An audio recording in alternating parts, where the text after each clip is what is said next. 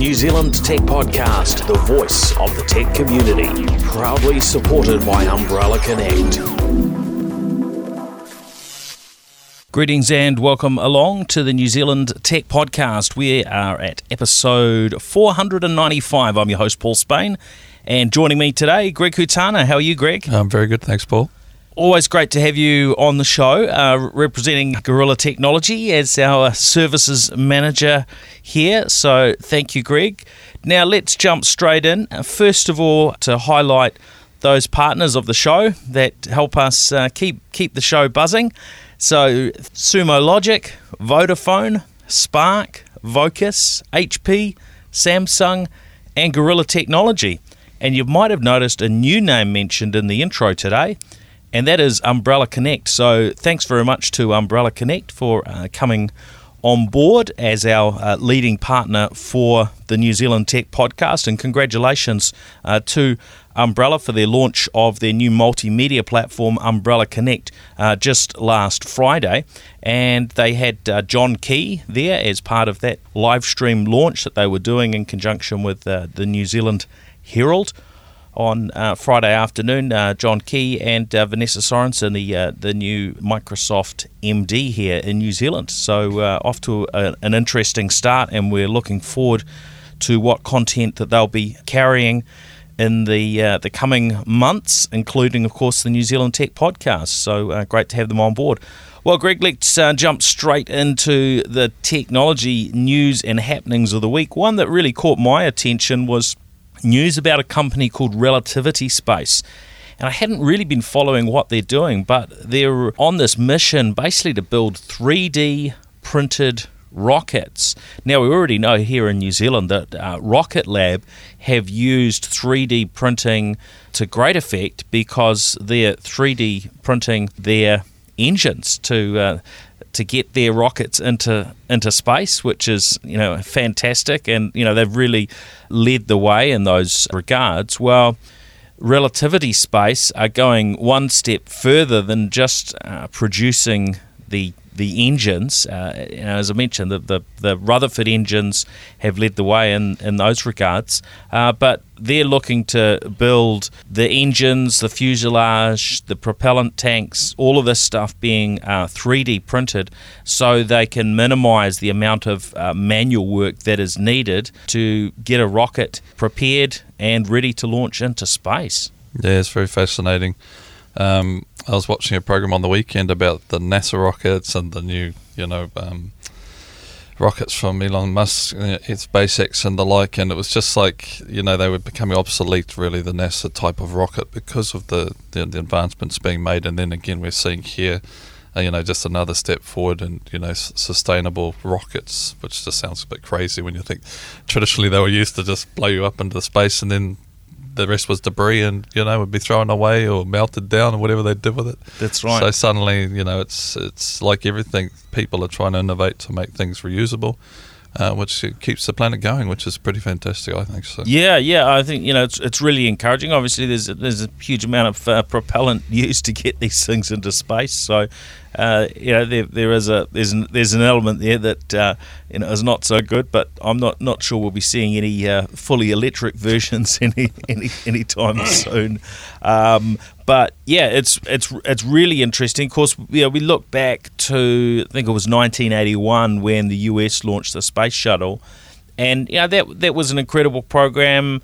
Uh, they certainly had had their challenges, and you know eventually uh, mothballed all of the the shuttles because they were really getting so old. But it is exciting to see uh, what private companies you know can achieve, and look, they're under you know incredible pressures compared to those that are that are government funded, where you know, things can take way too long. Uh, the the amount of money it's, it's you know it's very much just mm. just a handout and the commercial operations have to make this uh, stuff work and you know often it is done in a much much more cost effective way and and those uh, you know pressures create this type of company and you know it was interesting to look at where they came from. So the founders of uh, Relativity Space uh, f- from SpaceX and also from uh, Jeff Bezos' space company. What's that one called? Greg? Blue Origin. Blue Origin. So yeah, so you know there, there's really a whole lot now going on in that private uh, that private space sector. Now the bit that caught me as as fascinating was just the size of the payload that they're going to be able to take up into space. So they're talking about a payload about 1250 kilos uh, that they would be that would be what they'd be able to get up into a low Earth orbit, and they're they're talking about and this was a, a starting figure, so I'm not quite sure what that means of $10 million. So if they could do a, a launch with uh, carrying that much of a payload for $10 million, that is certainly going to uh, going to stir things up. We, we look at what Rocket Lab do, and their payload is around 150 uh, kilograms if I recall correctly. And last I heard on pricing, it was between five and six million. These are US dollar figures. So if relativity space can you know achieve this, then know, it will certainly put some pressure on and uh, and stir up the market uh, further. But look, I think it, it's it's fair to say it's pretty hard to get these companies actually into space. There's a lot of uh, competitors, dozens of others that are trying uh, to get to space, and most of them haven't been successful. Meanwhile, uh, Rocket Lab and, and SpaceX, you know, just continuing at a at an incredible Mm. pace. So, uh, yeah, really, really exciting to see things, you know, con- continuing to uh, move.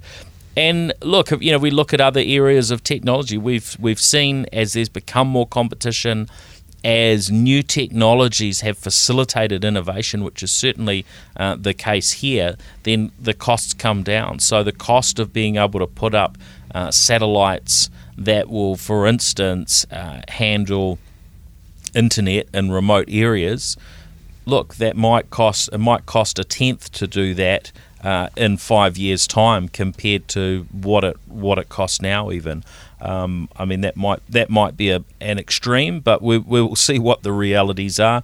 Obviously, it's now low enough for SpaceX to you know, be putting theirs up in, in space, and you know I think there will there will be more of that to come.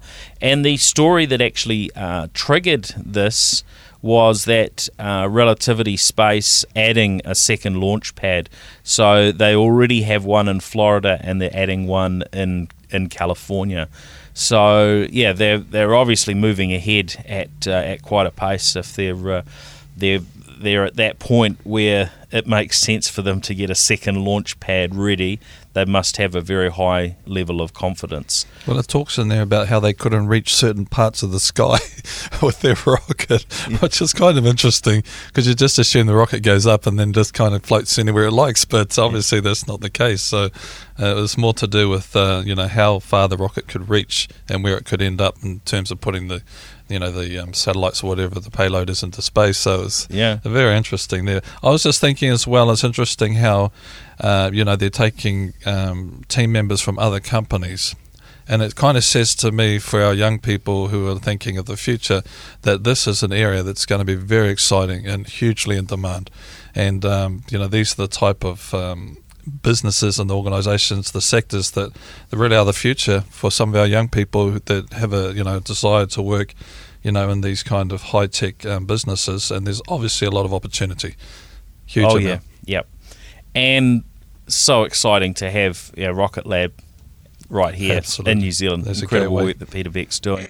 Now, another sort of space related uh, news item came through as well, and this was to do with SpaceX. And that uh, SpaceX are actually planning uh, seaborne spaceports for two things: Mars missions. So this seems to be quite you know forward forward looking, although they're yeah wanting to get rolling with that stuff uh, at pace, and also hypersonic flights. So you know I kind of quite like the idea of uh, hypersonic flights. And uh, look, if if we can get uh, ourselves from let's say uh, I don't know Auckland, Wellington, Christchurch, Invercargill, wherever these things could uh, could take off from, or, or, or I guess in this case somewhere out in the in the ocean, you know, near us, and then fly to a uh, a, a, port off the uh, say off the ocean from uh, the UK or New York and be there in an hour or two. That'd be kind of cool, I reckon. Um, so, yeah, it's go- it is going to be very interesting where we actually get to with you know spacecraft and you know what the efficiencies are that they're going to bring, but yeah, one of those challenges is where can you launch from, and and that I think has been part of Rocket Lab's success story is being able to launch from here in New Zealand, mm. where they don't have all the uh, air traffic challenges of the US.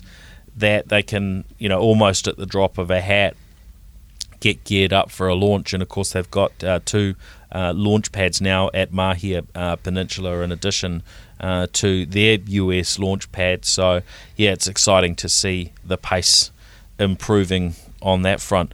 What do you think about going to Mars. Is this uh, is this something that Elon well, Musk I, is going to be able to make money on? How, how do you see that playing? When I first heard the story, I thought there's no oceans on Mars, so why do they need to land on the oceans on Mars? And I realised, oh no, it's it's it's launching from the ocean platforms um, on our planet. But um, no, I, I, have no doubt uh, he'll probably make it, Paul. I mean, you know, the, it's extraordinary to think ten years ago who was this person to really making huge transformations and leading the way in promoting you know electric vehicles and, and, and alternatives to grid power. Um, you know and, and there'll be ups and downs like any any any genius but uh, I, am I'm, I'm not betting against them that's for sure. Also interesting again to see you know space SpaceX is hiring for offshore operation engineers.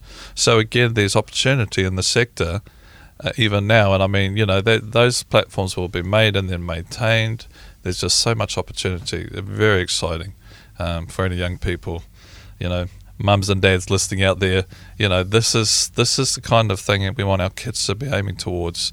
Um, because we know there's other opportunities in the market that won't exist in these years ahead. So we want to be thinking strategically forward for our kids, this is a sector that's very exciting. And again, this is to do with engineering and, and really you know high skilled labour as opposed to being a genius around figures and numbers. Uh, but it's in that sector and it's going to be very exciting. Mm, so, mm. yeah, all guns blazing. Now, on to news that Microsoft are shutting down their physical retail stores. Whilst they don't have any in New Zealand, uh, they do have a lot around the world. And this is is quite a big uh, change for Microsoft. Of course, when they opened their first uh, retail stores, they very much were emulating what Apple were doing with their incredibly successful uh, retail presence. Uh, but of course, to showcase the Microsoft product range, and they did it in their, their own particular take on it, and they were they were impressive stores uh, those that I got to uh, got to visit. I remember, uh, you know, using their retail outlet as a location to uh, source some of their newer products that weren't available in New Zealand. For instance, the Microsoft Band, one of their uh, consumer products a number of years ago, never did launch uh, here. I remember buying one of those in Hawaii, and they were also a place where Microsoft promoted the Windows Phone, which has gone. And I, and I think this is part of that picture is the changing shape of Microsoft.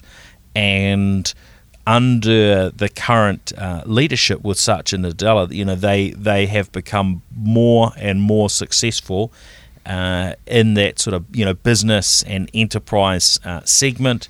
Their, their share price has, has you know reached incredible uh, heights as have a lot of other companies actually in, in recent months, uh, which is, is a fascinating story in itself, uh, how strongly some of these firms are doing despite the challenges and, and disruption of uh, COVID 19.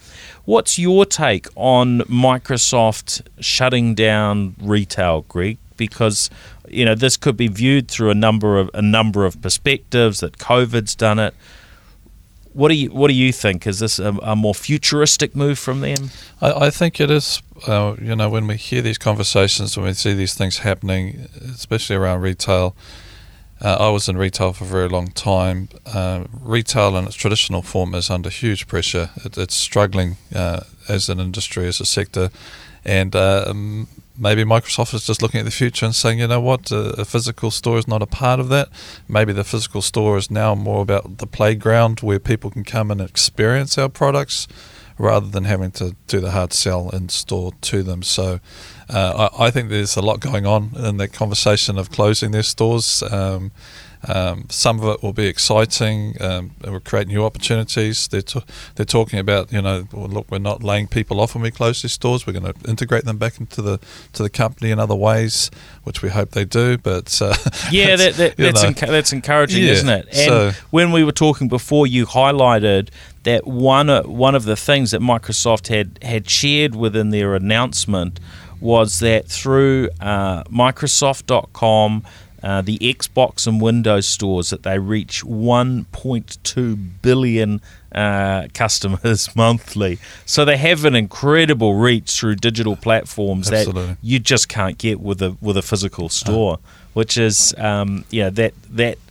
in in itself is something that we have been you know discussing for you know for some time is you know, what does the world look like from a from a retail perspective uh, in the in the years ahead and yeah I'm I'm very curious to see how this will play out if I, most companies told us they were closing their stores, it's a sign of real problems. But in this case, I think it's it signals some of the future, and uh, we know Microsoft's doing very well. So you know, it's quite a flip story. This one, it's yeah, I yeah. it's more to do with the future than with the bottom line currently and mm. the costs of having those stores in place. So, yeah, a, there's there's a lot going on there. Yep, yep. Now, uh, also related to Microsoft, there's been um, an announcement from them, and it's really clarifying their focus on uh, endpoint security software, antivirus we used to call it, but it goes it goes more broadly than that these days with their advanced threat protection product, which is uh, landing now on Linux, which is you know is, is actually is quite a probably a shock to many that Microsoft are uh, releasing software for Linux and also Android and iOS on the way. So yeah, Microsoft who of course started out with Windows Defender as a sort of freebie antivirus offering built into Windows that caused some pressure and, and disruption and angst amongst traditional antivirus uh, vendors, you know, who for years have, have had to work, uh, you know, a lot harder to try and promote uh, their offerings, particularly in the consumer uh, segment where, where there is uh, a range of free offerings, including you know what Microsoft uh, bundle in. Uh, but yeah, Microsoft are, uh, you know are really showing their colours that they they aren't that old company that's all about doing everything on Windows. Uh, we have their uh, advanced threat protection uh, software now available on Windows and on and on Mac, and now Linux, iOS, and and Android opening up really gives them incredible uh, coverage, and yeah, it speaks to some of that change that's going on within the business. They, you know, if we, we look back, um, uh, I think sort of, you know, 2004, 2005 type time frame where they came under a lot of pressure for the amount of security uh, issues with Microsoft software. Bill Gates famously sort of stopped the clock, as it were, uh, you know, st- stopped the, his entire workforce of, of developers and got them to really go and refocus on security. And you know that's had a tremendous uh, you know impact, I, I think, in terms of how they develop their software.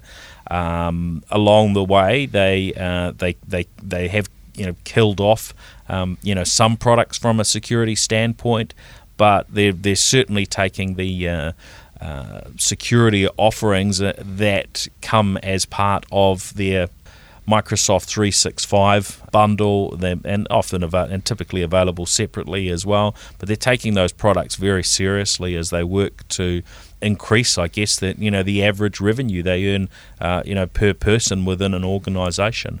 and by covering all those bases, I can see them very much becoming, um, you know, the preferred offering for, for many many businesses. Particularly when you look at the uh, the smaller to medium businesses uh, that we have that want that that you know absolute convenience. If you've got one vendor, uh, just provides it all, then that makes it easier. And you know, large organisations, uh, you know, they will sometimes have more uh, more complex situations, uh, but still Microsoft being able to bring together all these uh, management and, and reporting pieces uh, probably makes their their security offerings a, a fairly fairly attractive option. And I saw Microsoft uh, also pointing uh, pointing out to a Gartner Magic Quadrant graphic, as, you would you know, probably call them, and these are these are interesting for those who aren't familiar with the you know Gartner Magic Quadrant. Uh, you know Gartner being analysts who, who really look at who's uh, who's leading the way, what the future uh, maybe holds in terms of uh, technology and, and other investments. And uh, Microsoft sits there right at the, the top of the, the stack or at the uh, far top right uh, within the, the Gartner Magic Quadrant uh, for endpoint security. And you know this is quite fascinating because we wouldn't have expected micro, uh, certainly a few years ago we wouldn't have expected Microsoft to be uh, in this position. There's just one company, CrowdStrike, who uh, show this is the August 2019 uh, Gartner Magic quadrant for uh, endpoint protection platforms. Uh, CrowdStrike was ahead of them on completeness of vision, uh, but Microsoft was listed at uh, at the top on ability to execute, and then sitting uh, back from there, Symantec, Trend Micro, Sophos, and you know ra- range of other uh, vendors, and you've got the the, the so-called next gen AV platforms, Carbon Black, and so on on this chart as well. But Microsoft are look to be in a very very strong position. I guess this would in part be because so many organizations are using Microsoft for their email and uh, their file storage with SharePoint and the other aspects of SharePoint and the, and the Microsoft uh, suite. And by sort of dovetailing their offering into that, uh, as well as them, uh, you know, having having an involvement in operating system with so many people using Windows, they are in a maybe in a somewhat unique position, but they could easily have ended up in, a, in another place on this chart, but they've been investing very heavily, haven't they? I think they realise that, you know, again, the future, what it looks like, you, if they can't provide a stable and secure product, they don't have a product, to be fair, because people need to be able to trust the platform they're sitting on um, in the you know this new online world. Um, and Microsoft has obviously invested very heavily and done a good job of it. You know, it doesn't need to be sexy in this case; it just needs to work and be stable, and they've done that, and they've done it very well. So, you know, that's that's why they're up there, I suppose. Yeah, that investment and, and the effort to to turn that around. Um, I, I think it suits Microsoft to the T. This kind of this type of product, this type of offering. Um, it just has to work. And now, even going into our homes, you know, people are wanting that security in their homes, even. So suddenly there is that market available to them again through their online portals, um, you know, where people can can have access to this kind of protection on a you know non-business front. Yeah, um, yeah. Well, they've you know. certainly got their you know fam- family uh, security offerings as as well. Um, so yeah, it will be very interesting to see how this plays out. And the I guess the bit that stands out for me when I look at that Gartner Magic Quadrant, and we'll put a link to it in the show notes as well, is that there's some companies missing or that Microsoft are a little bit unique. If you look at the other companies that are in there, you know, FireEye, um, Bitdefender, ESET, um, Malwarebytes, interestingly sitting right right down the bottom now, um, Fortinet, Kaspersky, you know, etc. The other ones we've, we've mentioned before. There's no sign of any other mega tech companies in that list. There's no uh, Google, there's no Amazon mentioned no, uh, in there, right? So Microsoft have have invested and got to the top of the stack in this area where those other companies right now aren't aren't playing. So this could be an interesting landscape when we look out, you know, 12, 24, 36 months. And we know that these big players, the Amazons and the Googles and the Apples, they can go and acquire whatever they want when they want. Their, their pockets are just so deep. Which takes us to the next story, uh, Zoox, which we spoke about Zoox uh, ZOOX on the show some months ago because I came across a video of their um, testing of their autonomous driving technology in San Francisco.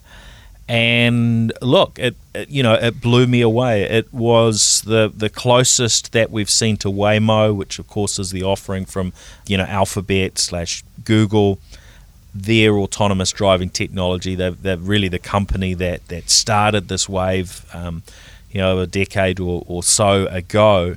Uh, but that Zoox video showed off a vehicle that appeared to just effortlessly, goodness me, quite easily drive through the traffic in uh, in San Francisco. Busy streets. There were cars where they, you know, shouldn't have been sticking out into lanes. All sorts of things with, you know, traffic lights and, and just the general busyness of city streets. And Zoox handled that. But when we look at, for instance, the technology from Mobileye, which is an Israeli company now. Um, uh, owned by Intel. I think they're still with Intel. You never know; these things always. But sort Zoox of move, recently move been brought out too, isn't it, Paul? Well, that yeah, then that's the So- story that uh, Amazon has gone and acquired uh, Zoox, and and so look, the landscape can change very quickly, can't it? Um, and so, very interesting to see Amazon making this move for Zoox, this move into autonomous vehicles. I think 1.2 billion US dollars for this acquisition. Now, for those that are curious, well, you know, how is Zoox so far ahead of, for instance, Tesla, who themselves have over a million vehicles on on the roads now?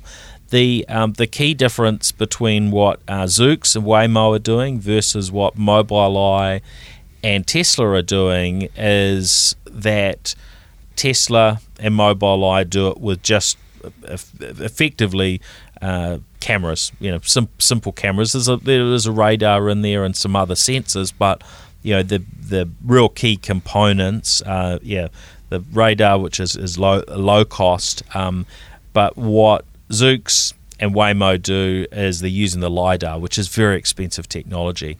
And so when you see that, if you find that uh, video of the, the Zoox driving around in San Francisco, that vehicle has all sorts of uh, sensors and, and so on on it.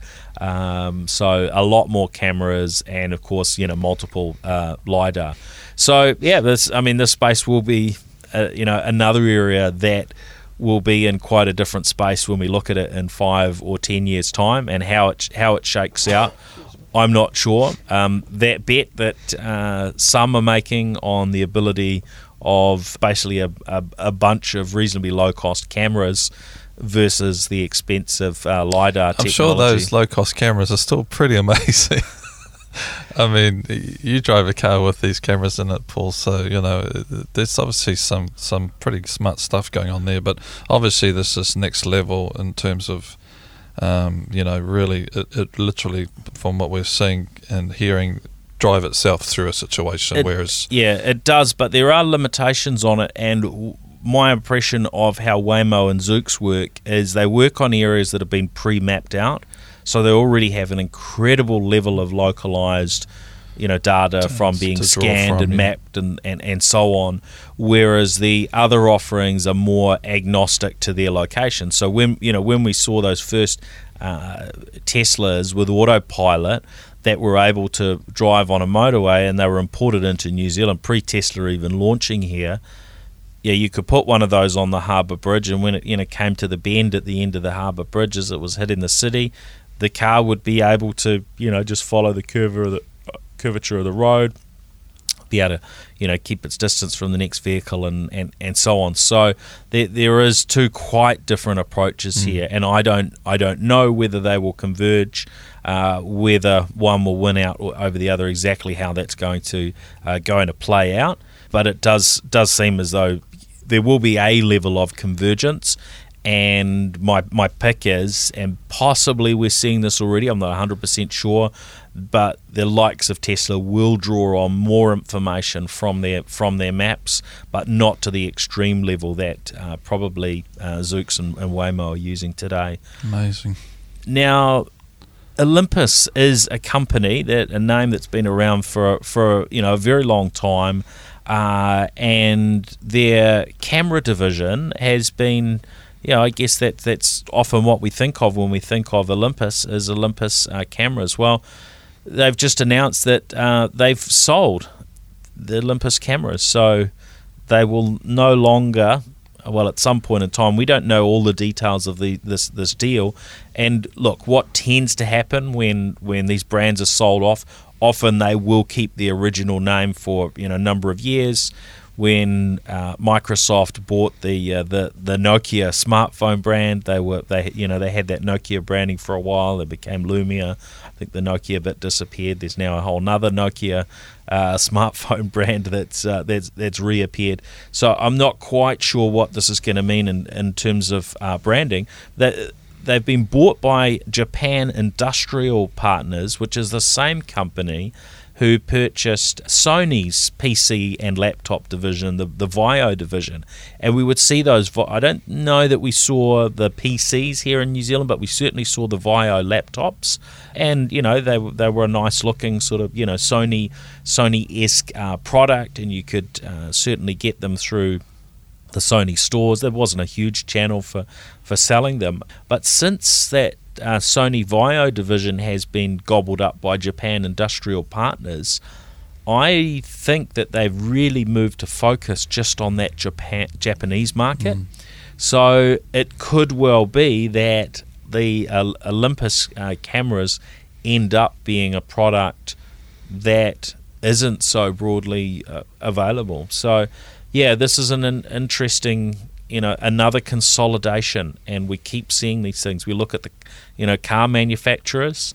There's a lot of brands out there some of which uh, have been around for a long time but we often don't quite realize who they're owned by and so on because there aren't actually that many you know automakers in terms of the, the companies. And you know one of the recent uh, electric vehicle announcements was around uh, you know MG's new EV, which is coming to New Zealand. But you look behind the scenes. This is not MG from you know from I think the, they're a UK uh, British company originally, but you know this is a Chinese company, but they own that badge, so they can put the MG badge uh, on. Uh, on their vehicle, and you know that's that's certainly something that uh, makes it a whole lot easier for them to sell in markets like New Zealand and and the UK, where MG is a brand that, that has a you know still has a fair uh, bit of recognition. Where if it was a, a name you'd never heard of, you know, I think people are going to be a, a, a lot more wary. And we've seen that with uh, uh, companies like Great Wall here in New Zealand selling you know very low cost utes and and you know four wheel drives for farmers and the and and the like you know, very low cost, and it's because what is this brand? Who are they? And um, you know, the, the the main thing that's known about them is that they're a, a Chinese company that's sort of selling at a at a lower lower price, and maybe the quality isn't uh, you know isn't quite consistent with the other brands, and, and hence the lower price. Well, I think the you know the demise of, of what we would have grown up with in terms of the camera really just comes down to it's all Steve Jobs' fault, Paul, with with the iPhone. Really, it just changed everything in terms of you know how we take a photograph, how we you know how we go about those type of occasions, why we wear watches. I mean, there's a lot that's happened in that space. yes, yes. so it's interesting they've gone for so long, and then finally they've made a decision on that part of their business. So um, I, I, was interested when I was coming to work the other day. I saw a beautiful car and it had a for sale sign on it, and I just thought, I'm sorry, my friend, you're not going to get that money for that car anymore because the future looks different now.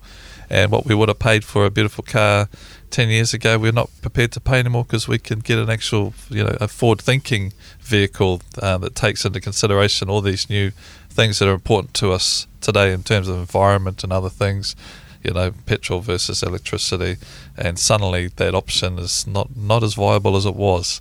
And uh, so, yeah, very much a futurist episode today, I think, Paul. Yeah. Well, looking looking at uh, something that we've talked about from a future perspective is this being able to get unlimited data wherever we sit on the on the planet. Now we know with our ultra fast broadband plans and and you know most of our fixed internet connectivity in New Zealand, in in terms of where we've we've got a wired connection. That is more and more being sold on an unlimited basis because there is that bandwidth to, to go around. Our networks are, have been very well engineered you know, in comparison with, with maybe some other parts of the world where, where they're a little more variable. Uh, but when it comes to wireless, that has really been a challenge because there is only so much uh, bandwidth available, and when you have multiple people sucking down large amounts of data, that impacts everybody because yeah you're you're you're sharing a kind of you're sharing the airwaves you're sharing this uh, uh, you know technical limit. And so it's interesting to see that uh, Vodafone and Farmside have made an announcement that they're going to begin offering a package to rural uh, wireless broadband customers that will, between midnight and 12 noon, offer unlimited data. This will be a $29 a month uh, bundle add on, uh, according to uh, Farmside but it's certainly a step in an encouraging direction. Now, it's not going to be there for those that want to watch Netflix in the in the evening. Um, depending on how you watch Netflix and those sorts of things, though, you doesn't doesn't help you at the spur of the moment. But if you pick your right time, you can pre you know pre download uh, movies and TV programs certainly to a mobile device. So I just thought, yeah, this this was encouraging to see. Of course, we're we're not you know fully there in terms of being in a 5G world yet, which uh, you know ups the the the level of throughput and maybe. Uh, that will change things more. Certainly, there's that uh, expectation. But the other piece of this is looking at um, what Farmside are doing. They have jumped in on the uh, satellite broadband offering from. Now, I'm trying to remember the company here. You might remember them, Greg. Um, uh, Kacific. I think they're using correct. Kacific's technology uh, because Farmside now have what we talked about on the show going back. Oh, must be in the direction of uh, two, two, two years now. Uh, they have an unlimited broadband uh, plan that is you know delivered uh, using satellite. So you know that reaches every corner of New Zealand pretty much. You know, and into it, the Pacific, right? And and yep, and there, there's coverage there um, in other areas, of course, with satellite. Now this stuff will keep improving, of course. And you know, SpaceX have their you know offering coming. You can actually go to, uh, you can you know go online and actually you know register an interest and, and maybe they'll invite you to be part of their trial if they're offering uh, service down here. Uh, but Farmside are offering $199 a month. Now, performance wise, this is the only bit where I'm not 100% sure if this is Kacific or not, and I do need to ask them. Um, is the performance they're talking about is 16 megabits down, 2 megabits up. So I'm whereas I know Kacific um, certainly we're expecting to deliver a lot higher speeds than that. So yeah, but it'll be interesting. We'll we'll get a little bit more info on that. But unlimited broadband in uh, rural locations fairly handy. And look, some people may choose to have multiple connections. Of course, have uh, that that um, satellite connection to be their their unlimited, as well as maybe uh, having a more you know traditional over mobile network in terms of the um, rural broadband initiative um, wireless type offering. And I think the, the farmer or the lifestyle block owner is demanding more. They're not prepared to get left behind. I, I remember growing up there, was always the great conversation of, of those that lived outside of the city, basically with the poor cousins to every conversation, because there were no votes in it, you know. Yeah, so, yeah. so the expectation now is, is much higher from everyone in the country, not just city dwellers. But I always say to people, "Oh, i am on the farm, but I can't get any connectivity." I say, "Move back into the city. You can have all the rubbish that comes with it, but you have great connectivity." No, I'm not coming back to the city. so a little bit of a trade-off still, but obviously, uh, you know, there's a real push to to you know equalise because you know the demand is there across the board, and people just expect it. There's an expectation, which is good. Yeah, I think it's one of those things that many maybe don't think about when they think about buying in rural locations is what will be that impact. Uh, and yeah, I think you know it's an important factor in you know buying property is understanding what the connectivity is going to be like. If you don't need much, then you know that's absolutely fine. And and and look, there are ways to make there are ways to make you know thing things work. Um, but as we get faster and, and, and better broadband, it's very nice to have access to it uh, too. So uh, yeah, but also there's there's there is something to be said from getting away from it all. All right, well, that just about brings us to the end. The last thing I've alluded to this a, a week or two back was my testing of the uh, Apple Watch uh, Series 5, the LTE model, which uh, finally launched in New Zealand uh, late last year. And I had this a little bit of a dilemma because uh, Spark have really led the way in terms of being able to offer uh, the one number uh, option within the New Zealand market. So what that means is you can have a SIM card in your smartphone, or an, or even an eSIM in your smartphone. So I uh, I have numbers with multiple uh, multiple networks. My primary number has been with Vodafone for a very long time, and I thought, well, I'm just going to change that over to uh, over to Spark. And then I remembered why I why I'd never changed it in the past and it's because I've got this old service that Vodafone uh, used to offer. Uh, there were a couple of different options for it. Um, $12, dollars a month you would pay as a base fee, and this was a service which, whenever I miss a call or if my phone's off, those sort of scenarios, then the calls get diverted to uh, an operator. That person will answer the call as though they're, you know, my secretary, whatever you want to call it, and you know they'll just say hey it's paul spain's answer service you know can i can i take a message? And then i get it as a text. So you know for the last 10 15 i don't know maybe 20 years that i've had this i haven't had to listen to voicemail messages.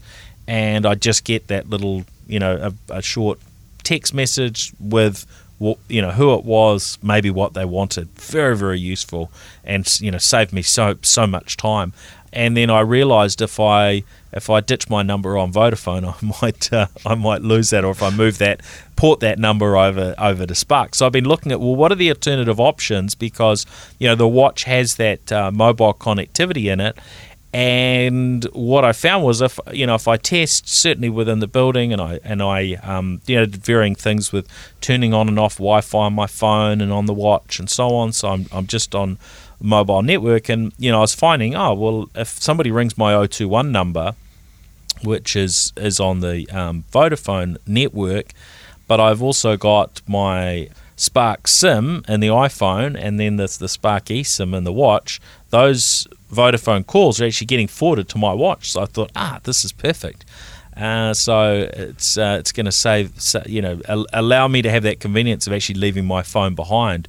But when I tested it further and I went, um, and it's interesting because on the iPhone it actually refers to, um, you know, tra- passing on calls when you're when you're nearby. Well, when when I tested it further afield, so I, you know disappeared off, you know, maybe a few k's away, and I just had uh, the Apple Watch with its SIM card. The only calls that I would be getting were the ones that were to my Spark number. Oh, so um, I'm not sure if I've missed something there. If there's a listener that's worked this out and and, uh, and got it working, I'd be interested to hear. But um, at this stage, what I thought was going to be a um, you know, a really neat solution to um, decoupling uh, from a smartphone and uh, and leaving it behind, and just having my uh, watch for uh, emergency uh, communications is not quite as uh, as slick and perfect as what I'd been hoping. But never mind, that's what happens with technology sometimes.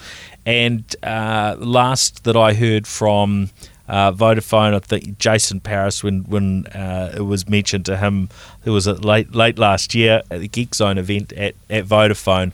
Uh, he indicated they w- they were looking at sort of mid uh, mid 2020 to be able to uh, you know maybe catch up with, with Spark on that particular uh, offering. So we will see. So um, you know, yep, come on Vodafone, let's uh, let's see what you could do. But thanks very much to uh, to Spark for offering that uh, feature and finally bringing it to New Zealand because we felt a little bit like poor cousins to the rest of the world, uh, you know, not having the uh, the LTE or mobile connected uh, Apple Watch in the market, and uh, we have that, but uh, of course it's maybe not for everyone. So there we are. Well, thanks everybody for listening in to the New Zealand Tech Podcast. We will, of course, be back again next week with a whole lot uh, more news and discussion. Thank you, Greg, for joining the, the show this week. Always a pleasure, Paul. Always a pleasure. And uh, look, for uh, for our listeners, would encourage you to track us down across our social media channels.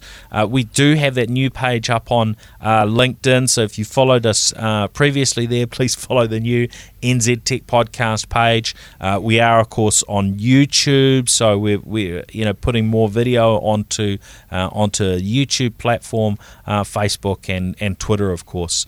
Uh, so thanks everyone. Catch you again next week. You've been listening to New Zealand Tech Podcast, the voice of the tech community.